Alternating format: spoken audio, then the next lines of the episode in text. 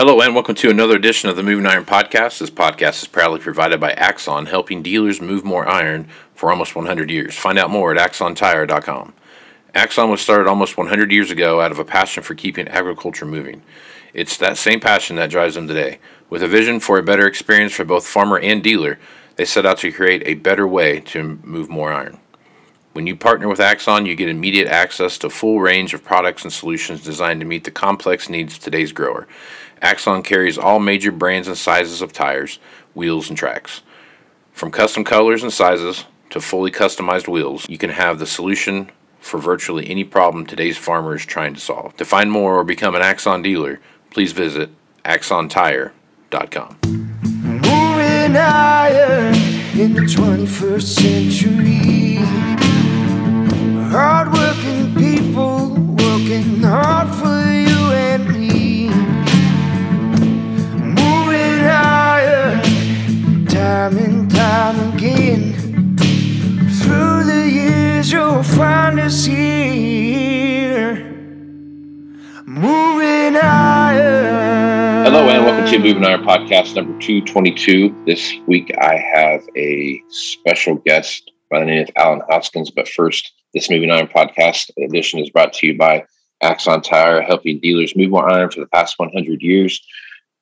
For more information, go to axontire.com. Also, Tractor Zoom delivering insights. If you're looking for a great place to look and see what's happening in the auction marketplace, go to tractorzoom.com and look at Iron Comps. Iron Comps is a great place to see what's going on in the auction marketplace and track what's going on there. And I'm telling you right now, if you're not tracking what's going on in the auction market, you are doing yourself an incredible disservice, especially with the market that we have right now. When those trend lines start to develop and things start to move down, is going to be the proverbial elevator down and not escalator down. So by all means, check that out. If you're interested in doing that, at checkout, use Moving Iron and you'll get a discount on your uh, Iron Comps subscription. So Alan Hoskins has been on the podcast, I don't know, four or five times here in the past. Alan is always gracious enough to come on and talk about what's going on from a multitude of perspectives. Alan is a banker, a farmer, and a true glutton for punishment and deals in a little bit of the used iron marketplace. So Alan, how you been, man?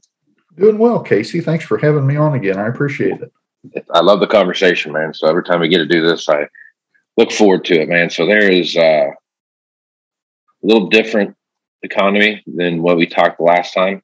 Last time we talked, we were for sure weren't for sure what was going to happen because we were at about three dollar corn then, and uh, seven dollar beans, and and it didn't there wasn't a whole lot on the horizon that was going to point that we were going to move to anything uh, better than what we'd seen there. Had some pretty good movement through there and through the first year, and here we sit today with the commodity prices that we're at. So.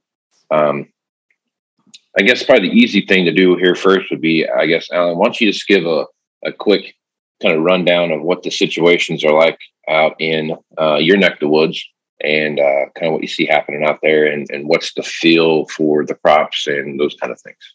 Sure. You know, Casey, we we had uh, some very good spring weather early on. We saw both corn and beans going in the ground a little earlier than normal.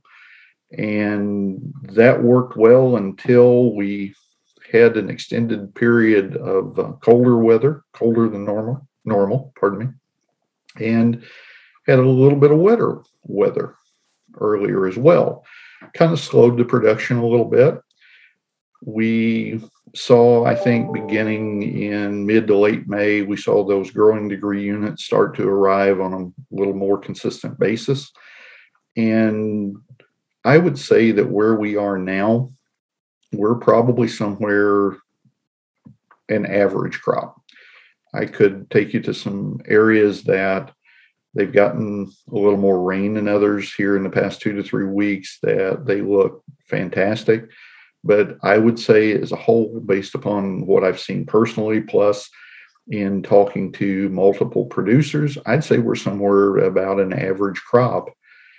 Now, obviously, we don't know how the year is going to finish out, but we saw corn probably tasseling a week or so earlier than normal in this area.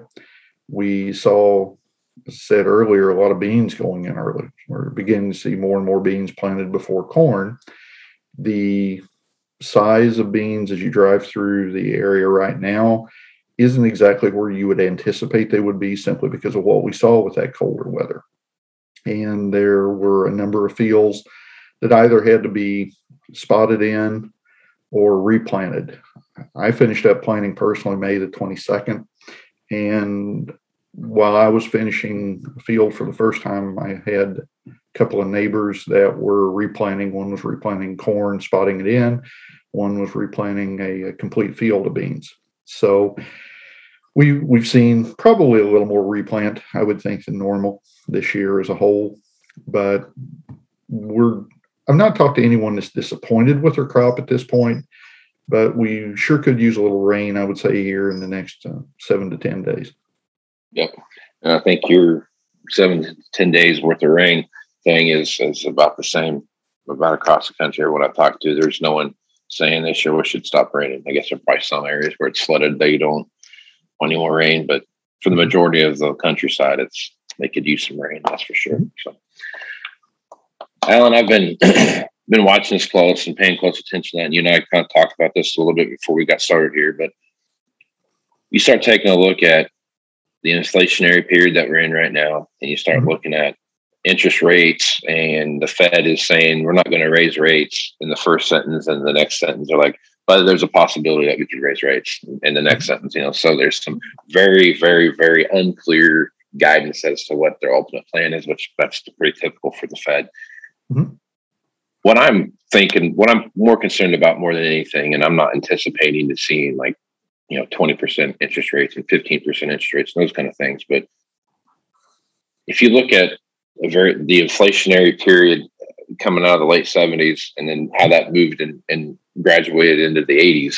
Mm-hmm. Um, now I was I was born in 1977, so I, I didn't live through any of that, but um, I do remember my dad had been in the oil field business, and I do remember the mid '80s and how tough that was mm-hmm. and what that looked like. So, I guess Alan, as you take a look at this, you know, going back, if uh, you know hindsight's 2020, historical perspective of what's going on here, do you see any at all from a from your banking perspective? Do you see anything here at all that that all kind of alarms you to like? I've seen this story before.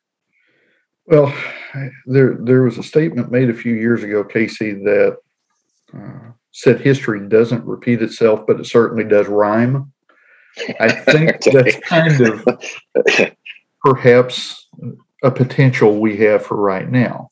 Mm-hmm. Obviously, you can go back and look at what happened in the late 70s and into the early 1980s, and you look at that point where prime hit 21.5% certainly no one wants to go back to that perspective that has any debt whatsoever. Depositors, however, would certainly love the opportunity to go back to bank CDs being 15%.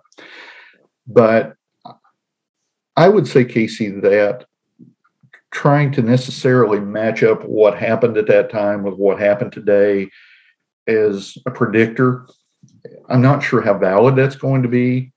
That being said, I think you can go back and look at the cause of some of the actions that occurred at that time.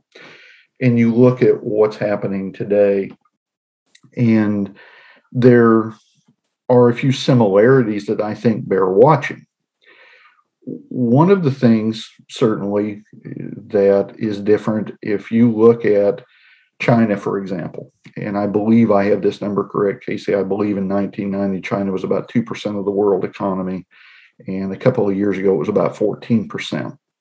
Certainly, that is vastly different than what we saw in the early period.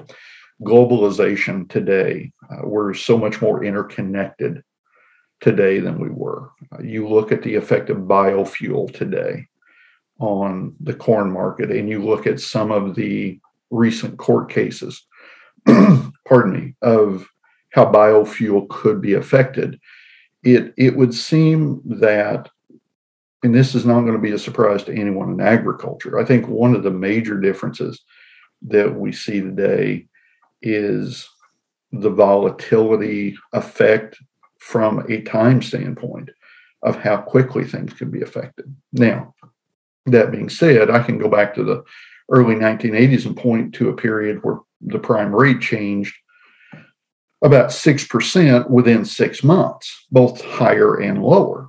So I'm not saying that that didn't occur back then, but what I am saying today, I think the ability that people have to access information is so much greater today that it increases the speed of the volatility, if you will. Inflation obviously is something that any of us today that we we go to the grocery store or we go to an auction to buy a piece of equipment or we go to put uh, diesel in the truck, gasoline in the car, we're certainly experiencing inflation. It, it's also interesting when when you look at the unemployment issues that presently exist and look at uh, Casey, you and I were talking earlier, you know, whether you're coming to the dealership there to look for a piece of equipment or say you wanted to buy a new side by side or four wheeler, the availability of inventory is just almost non existent. Yeah. And for as you and I were talking earlier, I spoke with a dealer yesterday that on that sells four wheelers, side by sides, motorcycles. They said they had four dirt bikes on their showroom floor and one four wheeler. He said their next inventory would arrive in October, but it, but it was already sold. So it's kind of, I think, an interesting anomaly when you look at what unemployment has done, but yet you look at what sales are doing. That's a little bit of a different dynamic, I think, certainly than we saw in the 70s. With regard to interest rates specifically, you know, I think one of the things that if you look at a doubling of interest rates in the early 1980s. That was going from 10% to 20% in order to double your interest cost. If you look today, there's a lot of guys that have interest rates at three, three and a quarter, three and a half, three seven five. Doubling the interest rates today would barely take it to where a 30 year normal interest rate shows to be. So I think that's something that producers need to maybe factor in a little bit is what happens if they look at their balance sheet and they look at the debt that they have out there that is not rate locked? What if they shock those interest rates by 2% or 3%? How much of their gross production value will an increase of 2% eat into or 3%? and I think it's a good opportunity for them to certainly they can look at it themselves or sit down with their lender and say, show me what happens if we see a 2% or 3% increase in rates. What happens to my payments? Not just the interest cost itself, but from the cash flow perspective. How much of my margin that I have projected this year would be eaten up if we saw that 2% or 3% increase if those payments had to be reamortized. So interest is kind of like a commodity in one respect, Casey. It's never good to try to bet on where it's going to go. It's a better business methodology to manage the margin of interest as opposed to trying to predict the direction of interest. That way, if you're managing the margin, no different than with your corn, soybean, wheat, cattle sales, you're managing a margin. You're putting protective measures in place to help you on the downside, but you're also wanting to make sure you have upside potential on that. It's the inverse on interest. You're wanting to protect yourself from that upside increase. So I would say that's just something producers need to probably be mindful of at least.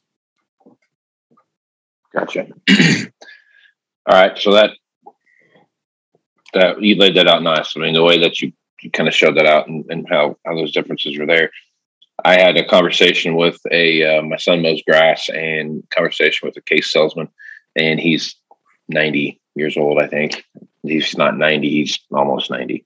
And uh, I asked the question to him, you know, have you ever seen a time like this where the lack of new it was there and there wasn't a bunch of used equipment to sell. I mean, you really don't have anything out there to sell, uh, new or used wise. And he's like, I've never seen this. I've been doing this since 1945 or 47, and, and I haven't haven't seen this uh, ever in my life. So, and uh, the comment I've made a couple times is, you know, if we had hundred tractors, we'd sell hundred tractors and, and, and still have another hundred people that want to buy hundred more tractors. So right now we're, we're busy in the fact that we're looking for, we're, we're talking to customers and we're getting things figured out, but we just don't have the, the inventory to, to really go out and sell. I mean, we, everything we have coming in is, is going to be, um, either Mark sold a new or we got the used sold behind that, you know, whatever that looks like, how those things work.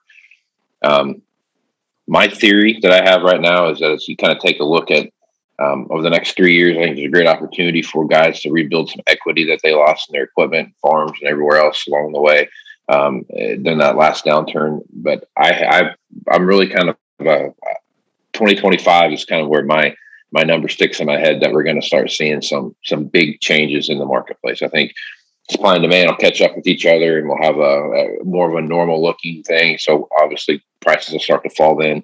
Um, what goes on with commodity prices in that time frame is, you know, your guess is as good as mine. I wouldn't guess that we'd see a dollar swing in, you know, once a week commodity mm-hmm. prices, but, but we sure are we are sure seeing that here of late. But I guess as you take a look out there and, and start taking a look around, what's your feel for this? Did you do you feel like you know, is it two or three years we're going to see a pretty good run, and then we'll see you know like that typical five to seven year cycle, but that later two years of that that five year cycle where we start seeing things start to change and that slack in the rope starts to kind of get you know bigger and bigger and bigger. I guess what's your thoughts on that? Casey, I, I can't find anything to dispute in what you just said. I, I think certainly with where prices are today, I wouldn't want to put together a seven year plan based upon today's prices. That that would be a little concerning to me. Mm-hmm. We obviously don't know where prices are headed, but as you said earlier, we were pleasantly surprised in what we saw happen beginning last fall. And I would say that that's a very stark reminder of how quickly prices can move. And if prices can move up in that time frame, there's nothing that says that they can't reverse trend within a similar time frame as well. We obviously don't know where some of our trading partners on a world stage are going to be in buying the commodities we have. We know that South America's production obviously is a huge player in the market as well today, and there's more land being developed there as well. So I think, Casey, you're right. I would, and I'm not certainly in a position to say that things are going to stay status quo for the next three years because I, I wouldn't say that by any stretch of the imagination. But I think something you said earlier about that five to seven year cycle, I certainly wouldn't anticipate or wouldn't want to give anyone the mindset that we're going to experience some pretty good times here for the next five years because I just don't know that to be true. And I think, given the volatility we see, we're apt to see changes sooner rather than later. I think something you said earlier relative to the equity that has changed. If you look at a farmer's balance sheet today and, and you look strictly at their equipment line, and let's talk about that for a moment. Casey, I went back and looked at some numbers here about a year and a half ago. And at that time, the machinery and equipment on the farmer's balance sheet and what I was looking at was the second largest asset that existed behind real estate. With some farmers, depending upon their structure, it's the number one asset. If you do a market value balance sheet based upon what we're seeing on machinery and equipment today, we've seen some pretty good equity appreciation in a lot of operations solely because of what has occurred within the equipment market one of the statements that I made over year over the years though is you can't take equity to the grocery store to buy a gallon of milk. It's got to be cash. Yeah, it, yeah. And I think it's always a good policy to try to have the market value be as accurate as possible on the balance sheet. But it's also worth a reminder that should we go back to what we saw in 2013 or 14 when we saw equipment values kind of fall off the table the same thing would need to be looked at if we see an adjustment in equipment values in the negative direction. So I, think that's something producers need to factor into their discussions with their lenders because and I'm going to make a generalized statement here. There are ag lenders out there that I think do understand equipment values, but I think there's a significant percentage out there that maybe don't keep up with it on a daily basis either. So I think producers helping educate their lenders in what's going on helps them to have a more accurate financial statement. And I think certainly that can benefit them from an interest rate perspective because interest rates, Casey, are a product of risk. The greater the risk, typically, the higher the interest rate. The lower the risk, the less lesser interest rate. So I think that may be a valid point that producers can use in discussions with their bankers about where they are from a risk perspective and how that may translate into potentially a lower interest rate for them. Or if we see interest rates rise, maybe why an interest rate doesn't tip doesn't rise, even though we're in a period of interest rate rises. So I kind of got off on a little bit of a rabbit trail there, but I, I think that's something worth mentioning um, because it, it does need to be a partnership between the producer and lender. Back to your point, Casey, I I do agree with you. I, I think that three year window, absent something in the marketplace, you know, certainly no one anticipated COVID and couldn't predict what we have seen from a marketability perspective. So I think that is a good starting point for people to look at their plans and we've talked before on here, Casey, about making sure that people have a perspective of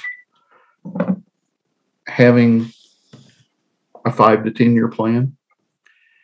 I think in today's world, maybe having that plan of three to five years mm-hmm. isn't a bad thought, also, because we know that things can and do change pretty rapidly.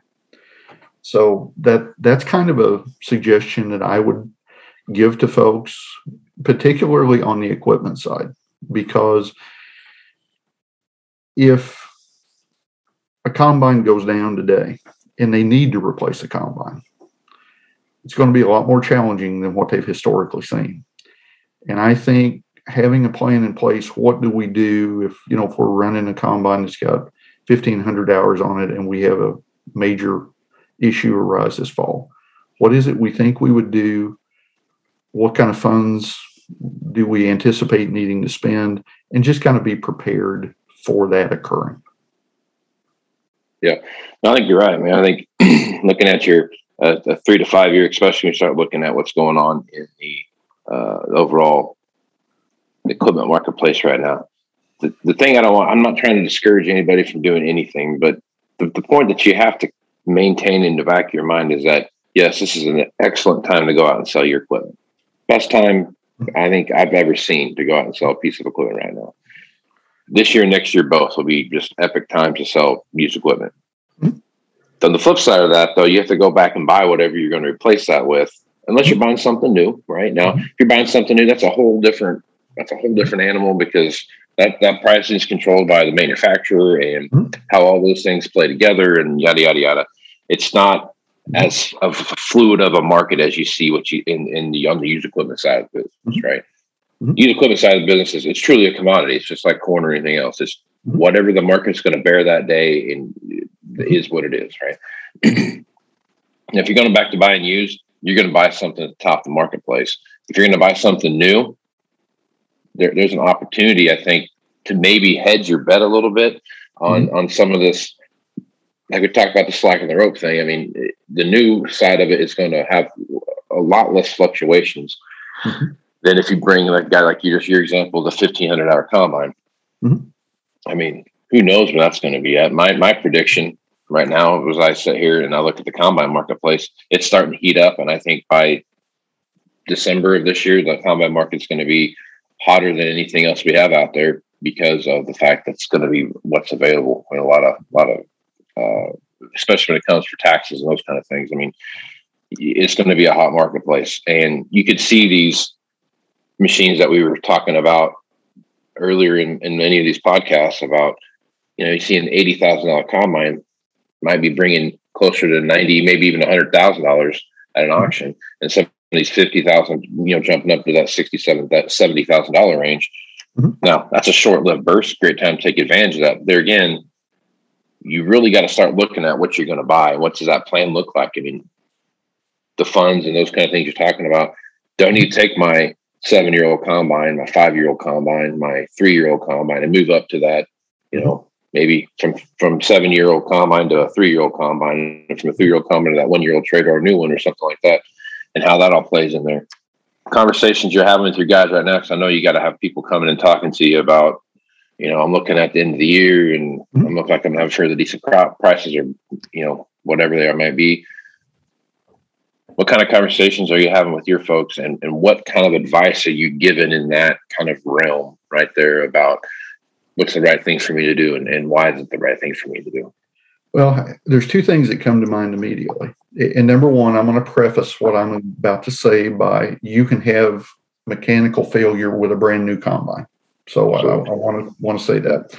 But also, one of the things, Casey, that that I'm thinking that needs to be a consideration that historically has not been as much of an issue. We know that there are challenges in the supply chain for new equipment. And by the way, I, I, don't like the term supply chain. I'll be honest with you. It's just the fact that it's hard to get new equipment. Okay. So, Yep. Supply chain sounds a little too intelligent for me. Right. We, we know that it's a challenge getting new equipment today. We know it's a challenge finding used equipment. But one of the things I, I don't hear spoken of as much, but I know those challenges are out there. Getting parts for used equipment Yeah. is not as simple as necessarily making a phone call and it being there tomorrow. So one of the things that I'm really encouraging guys that again, if the combine's got 700 hours or 1500 hours, whichever, look realistically at what you think the mechanical condition of that combine is, because not all 700 hour combines are the same. Not all 1500 hour combines are the same. Look realistically at what your mechanical condition is of your combine. Look realistically at what do you do if you have a challenge this fall that's major? Does it make sense if you're in a position from a working capital perspective, from an equity perspective?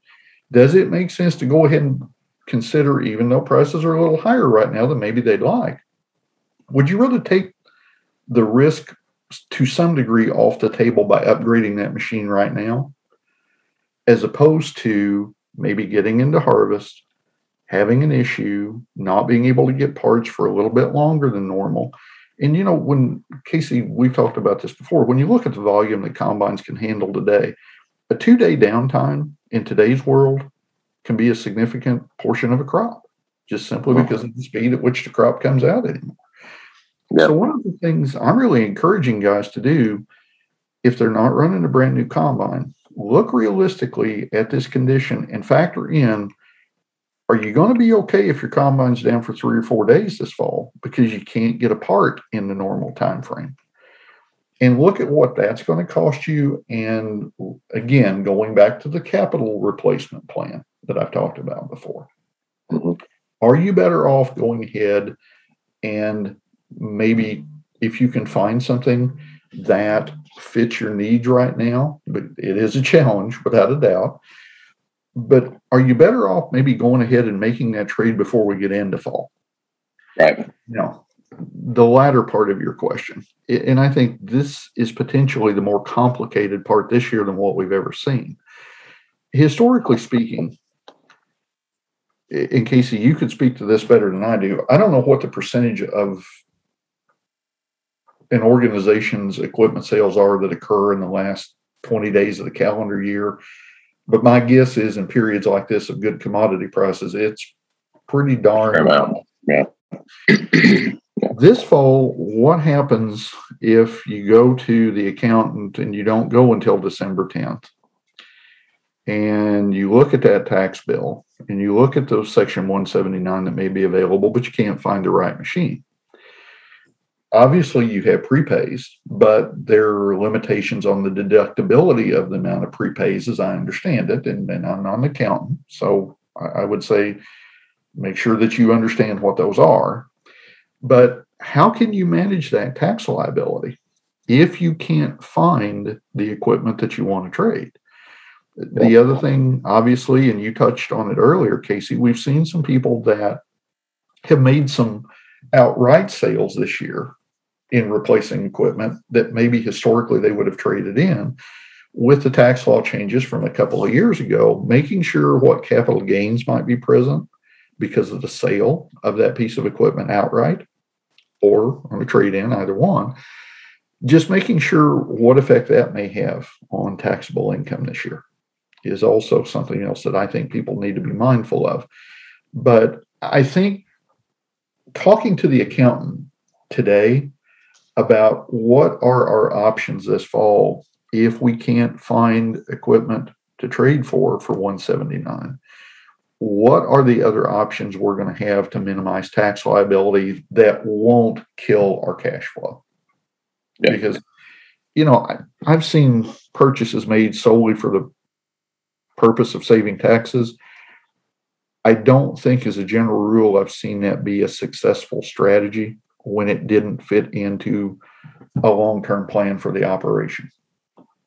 Uh, I know no one likes to pay taxes but there are times where honestly paying a few dollars in taxes are a better option than creating a 179 deduction just for the sole purpose of minimizing taxes. Yep. Yep. No, I, I agree. I'm going to go back to your tax liability um, comment there about buying equipment at the end of the year. And that's something I've been giving a lot of thought about is uh, if you're in a situation right now where you are thinking that you're going to have done that you pencil it out and you've assumed some things and you've done those kind of things Mhm. i would highly recommend that you start sitting down with your accountants right now and start really digging into that some to some assumptions based on Mhm. commodity prices are x and i've got this kind of bushels and so on and so forth here's my Mhm. you know payment structures and Mhm. those other things and start getting an idea what that looks like now because if you start wait if you wait till November, December to show up and start looking at. And I really think this year is going to be a lot like last year, where corn harvest starts early, ends early, and there's like that 30 or 45 day lull between, Mhm. typically between the end of uh, you know, end of end of fall harvest going into the end of the year. Uh, so many years, except for last year, it's been you know harvest ended you know December 20th, and now we got you know 10 days to go make a decision type of thing. I would encourage everybody listening to this to sit down with your accountants and start looking at where you're at because if you're looking at needing to buy a machine or upgrade a machine or get some repairs done or something like that to start looking at offset some of these tax taxable situations you have, I'd start doing that right now. And because if it's available, you need to jump on it because it. I don't know what's going to be there at the end of the year. And Casey, I, I agree with you. And, and I think something that I would append to that as well. Once that conversation occurs with the accountant and there's a belief that there is going to be a need for something, I think immediately having that conversation with someone like you from the equipment side, whoever they're dealing with on their equipment, don't wait until the end of November to say, hey, I think I may be interested in trading. I think if they kind of believe, based upon their conversation with the accountant, that's going to be a reasonable expenditure that they're going to need to make, have that conversation with the equipment person now because just simply due to the constraint we're seeing in the volume of good use equipment. I would think them making you aware and their equipment salesman aware of what their potential needs are would put them a little earlier in the line Yeah. that it helps you when you're looking at trading with someone to know where there may be a sale for that used piece of equipment. So Exactly. I think it potentially puts them in a position to be aware of something a little earlier in the process than normal, maybe, and also helps you be fair to both the person buying the newer piece of equipment and the piece of equipment that's coming in on trade. So I, I, I don't believe that's typically done. Most producers I know don't sit down with their equipment guy at the end of July or first of August. But honestly, I think it'd be a good thing to do this year. Yeah, I think this is an exceptional year to to take a look at that, just because of if this was any other typical year where we had plenty of new stuff coming in, you know, the the 22s were showing up in the fall, and you know, we got this nice little lot of of mm-hmm. dealer you know dealer purchase stuff that we're going to put in stock and those kind of things, and then we've got some you know used coming in behind that. Yeah, since urgency is not there, but I think this year is different animal altogether. Where making sure that you've got your your ducks in the proverbial row is, is going to get you ahead of the game quite a bit. Mm-hmm. No doubt about it.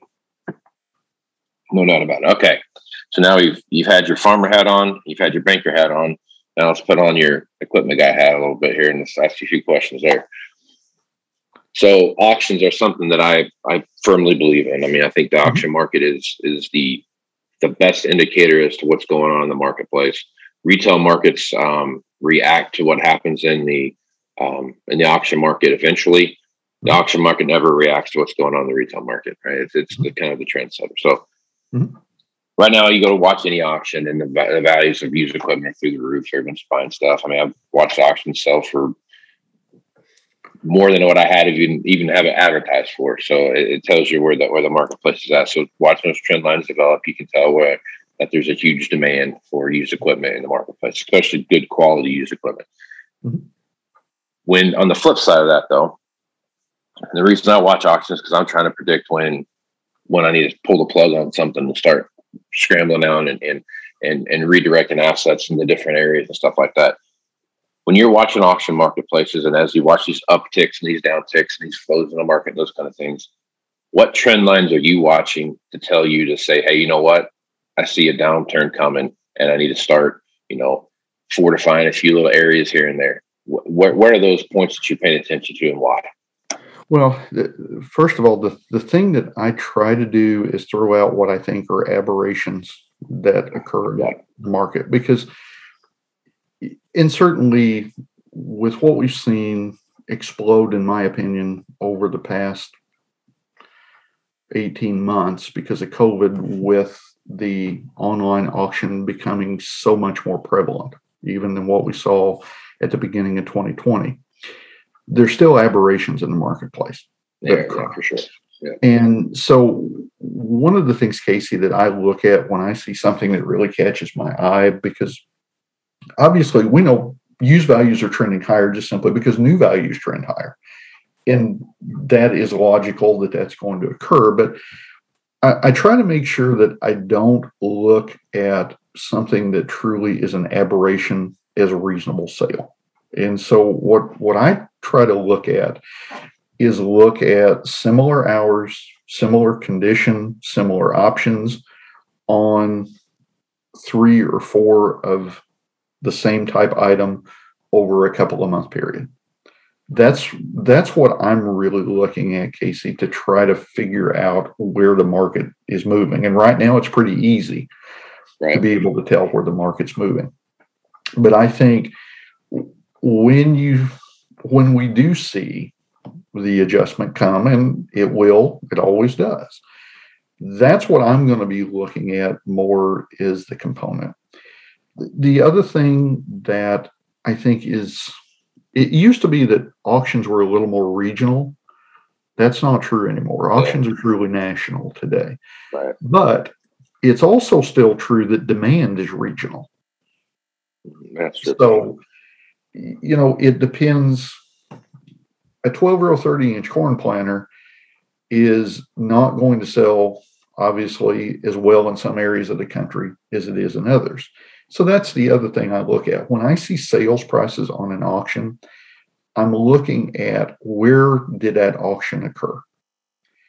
And I also try to take that into consideration because, you know, if you go back, what was it, a couple of years ago when Ohio really got hammered from a weather perspective and Eastern Ohio just had a train wreck from a crop perspective. and again, that was prior to what I what I would call the proliferation of the online auction. You could go back during that period of time and you could see some down sales in that area. Yeah. So that's the other thing, Casey, that I try to take into consideration a little bit. The other thing is also what does it look like the demand for that type equipment might be on an ongoing basis? You know, obviously operations are continue to get bigger and bigger. You know, when you know, good grief, when you know, I was 18 years old in uh, 1982. I go back and I look at the 4440 in 1982 that was such a versatile tractor. I mean, you could plant with it, you could you tillage with it, and about any size farm in that era needed that size tractor. Today, that's an auger tractor for the most part. right. Exactly. Yeah. or or somebody you know, somebody like me that I'd like to have an 82 that I can restore and you know mm-hmm. keep as a collector tractor. So I think that's the other thing, Casey that I take into consideration as well. In that if I look, if I'm buying a piece of equipment to resell, you know, first of all, I don't want to buy anything that I won't keep and use for a little bit because I want to know what it looks like. But number two, what do I think the demand for that is going to be? You know, maybe even 12 months down the road, because obviously trends don't change that quickly. But I also look at look at it from that perspective. Who's my potential buyer for that piece of equipment?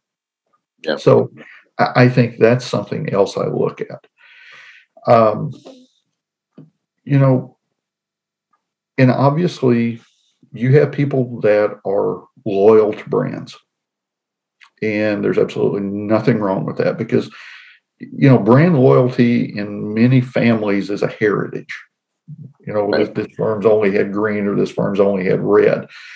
So you know that's something else that i look at casey as well because you know even in our area i can take you to certain areas where red's more predominant than green green's more predominant than red so i look at that as well one of the other things that that i'm also going to be interested to watch over time is and i'm going to you know use green as pick Deere as an example here but in looking at pre-def tractors versus def tractors. How is that value if you draw the line at the pre-def versus the def how am i seeing that trend separate? What's that pre-def tractor that 12 or 13 model with x hours versus that 14 model that's the same model but it has x hours am i seeing a widening in that gap of the first year of the def versus the last year of the non-def that's something else that I do take into consideration when I'm looking at it as well. Mm-hmm. Yeah, so trend lines are thing that I, I really am concerned about from a perspective of I think this is the first time in an uptick where we don't see we see we don't see a, a growth in farm um, the number of farmers see a decrease in the number of farms Mm-hmm. And the reason I say that is this is I talk about this generational crossroads and all these different things all the time. Mm-hmm.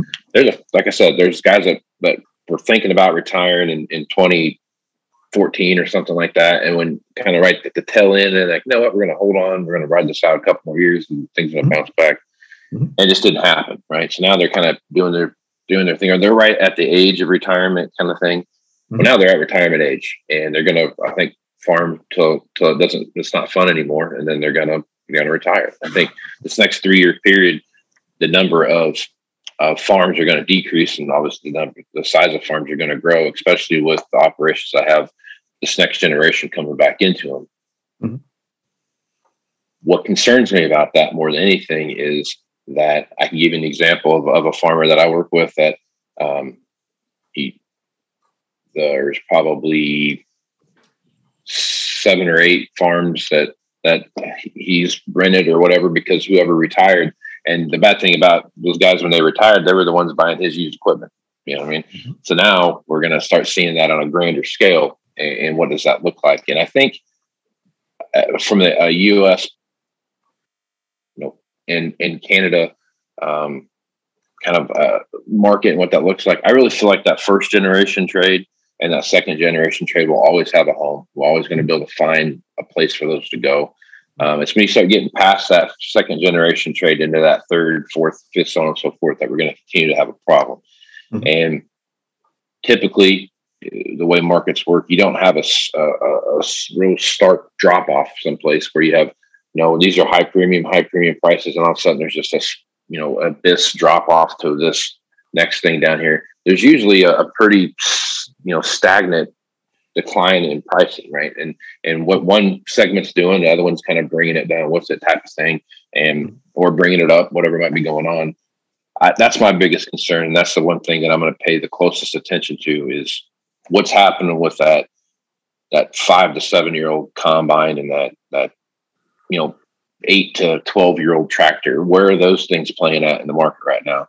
And mm-hmm. and are they piling up, or uh, you know, what does that inventory issue look like? That's what I'm paying attention to the most of. Mm-hmm. And Casey, one of one of the things that I think the advancement in equipment has allowed to happen is, you know, when again I'll, I'll go back to the period of time when I was growing up. When if you go back to the early '80s, if you were a 1,500 acre farmer, you were a pretty good sized farmer. The, the reality of it is, in many parts of the country today, you can easily farm 1,000, 1,500 acres as part time operation. Right. Now, what that does from an equipment perspective it actually creates additional spending opportunities for the producer potentially to be able to move into that nicer piece of equipment just simply because in all likelihood they have some pretty good off-farm income. Their insurance is most likely paid from an off-farm job. So the farming operation can afford a little bit nicer piece of equipment than historically maybe what it could have. So and I, I haven't seen a lot of governmental statistics on those type of operations where they are as far as a percentage of the total operations within the country. But i know locally or maybe i should say regionally in this area i can go to some areas where that's a pretty common occurrence where you know maybe they're living within 30 miles of a decent city where there's some good employment opportunity. And they're actually the ones picking up some of the land that when that person is retiring it may not be that larger operation. But i, I think casey there's there's going to be a place for those pieces of equipment like you're talking about in those type operations. Mm-hmm. so i think that's going to help solidify that market a little bit. But I think your point's exactly right. There is a point of equipment in there that it's going to be a little bit of a challenge to find a home for. And if you go that 20 year old piece of equipment or older, which, you know, I, I also find it interesting, you know, again, go back to the early 80s. If you were farming with a 30 year old tractor in the early 80s, it was truly an antique if you're farming today with a 30 year old tractor, other than the technological upgrades, it's still a pretty modern piece of equipment for the most part. Yeah. So I think that's another thing that's changed in farming. And I think it's reflected that, you know, if if you look at a, you know, you look at a 1991 uh, 30 year old tractor, or maybe even a 25 year old tractor, which are going to go up a couple series when you go to that 25 year old, those still have strong prices in in some cases the prices of those tractors today are at or above what they were when they were new. So i think that's another interesting component that's a good discussion point on equipment. But i think casey the maybe the answer to the question is i think there's some part-time operations that are going to absorb some of that equipment obviously not all of it. But i think the other thing that may be positive from the dealer's perspective that part timer is probably going to be willing to maybe trade a little more frequently, especially in times of good commodity prices, because they're going to be looking for some opportunities to offset the revenue that they've generated with some expenses. And, you know, let's face it, I've never met a farmer yet, and I'm no different. Who doesn't like to trade equipment? It is a hobby of you guys, farmer. That's, that's a, no doubt about that. No doubt about that. One last topic, and then we'll, we'll shut it down uh, technology. It's it's ever changing. It's it's growing every day, and and more and more things are coming to the marketplace where it's getting more and more automated. We're we're just a flip of a switch away from having fully autonomous vehicles. I mean, we have it now with turn automation and all those kind of things that are out there. But mm-hmm. I guess as you take a look at that and you're having those conversations with your guys, mm-hmm. where does the technology piece come into play comparatively to the price of that technology? For example, um, you know, let's say you go and start using like machine sync or uh, mm-hmm. See & Spray or something like that, where you're you're looking at a, significant amount of, of, of revenue that will go in, in into those machines. Mm-hmm. How do you how are you managing that that that return on investment conversation with your customers? First of all, I'm congratulating them for looking at it and considering the change because change in that regard is not something to be fearful of. It's something to understand and use the right term return on investment. The question that I would typically ask someone, and I found it interesting because I actually heard a customer of mine on an interview that I did talk about this very subject, and he called me a couple days later and he said, "I want to talk to you face to face," and it was about this very thing because it was about how you utilize technology to obtain additional profitability. And my question to him, Casey, was the same that, that I have for ev- for everyone that looks at this. Show me how you feel this is going to generate a profit over and above the cost. Because what, what I want to understand is are they looking at it as a piece of equipment to be purchased, or in this case, a piece of technology to be purchased? Or are they looking at it as a profit opportunity that's presenting itself? And what I look for in an answer is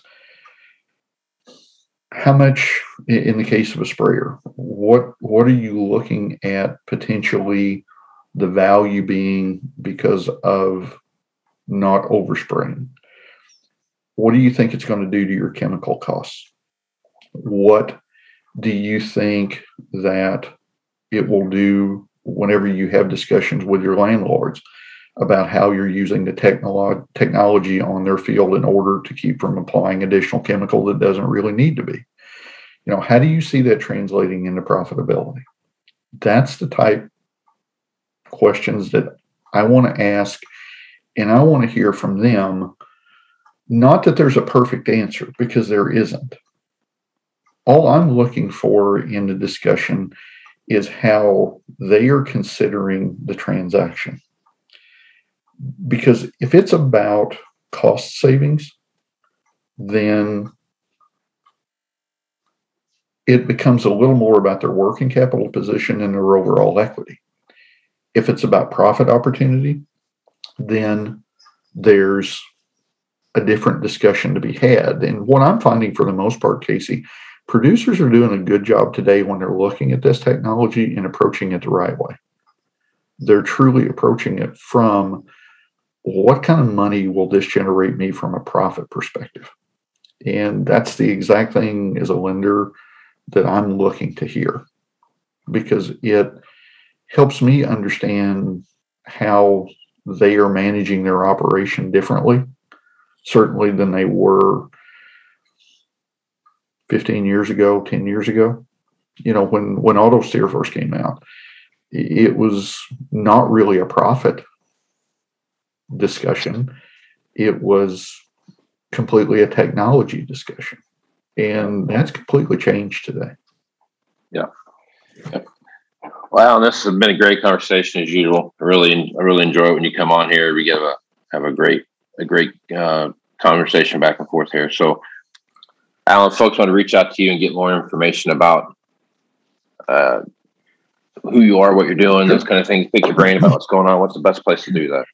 Uh, they can reach me. Uh, our uh, office phone number is 800 876 2362. And they can also reach me by email at a hoskins at americanfarmmortgage.com. And welcome all calls. Uh, you know, I always enjoy Casey visiting with people. I never get off the phone with someone that I don't learn something from them. So I love having conversation. Yeah. Yep, no, I have the same problem, man. So it's a it's a good good deal there. So this has been uh, Alan Hoskins is the president, national director of American Farm Mortgage and Financial Services out of Lexington, Kentucky, right? I, Louisville. Sorry. Louisville. Okay, Louisville, Kentucky. All right. So, Alan, it's always a pleasure to talk to you, man. Casey, appreciate it. Thank you for the opportunity to be on. Right on. I'm Casey Seymour with Moving Iron Podcast. Make sure you check me out on Facebook, Twitter, and Instagram. That's where you're going to find the latest editions of the Moving Iron Podcast. Also, go to uh, movingironllc.com to find the entire library of the Moving Iron Podcast there, as well as blogs I have posted. Also, you'll find all the information you need to find about the Moving Iron Summit coming up in Nashville, Tennessee, for the September 15th through the 17th. And that is a, uh, great place to do some networking. So check that out. All the registration information, hotel information, speakers, um, agenda, all those things are all right there. So check that out. And uh, if you need more information about that, send me a, email at moving iron podcast at movingironpodcast.com and I'll get back to you with the answers to the questions you might have. So with that, I am Casey Seymour with Alan Hoskins. Let's give me some iron, folks. You want to have a meaningful competitive advantage to help sell more equipment. Whether you represent the sales, parts, or management department of an implement dealership, there's a surprising amount of complexity when it comes to tire, wheel, and track technology. Let Axon worry about that so you can get back to supporting your customers.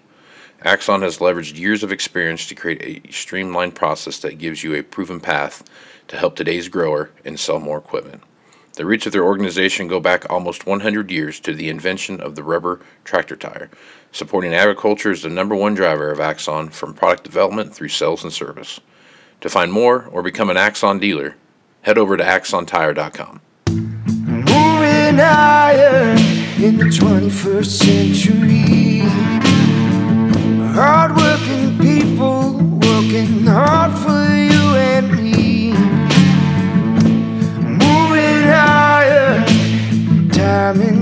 time again.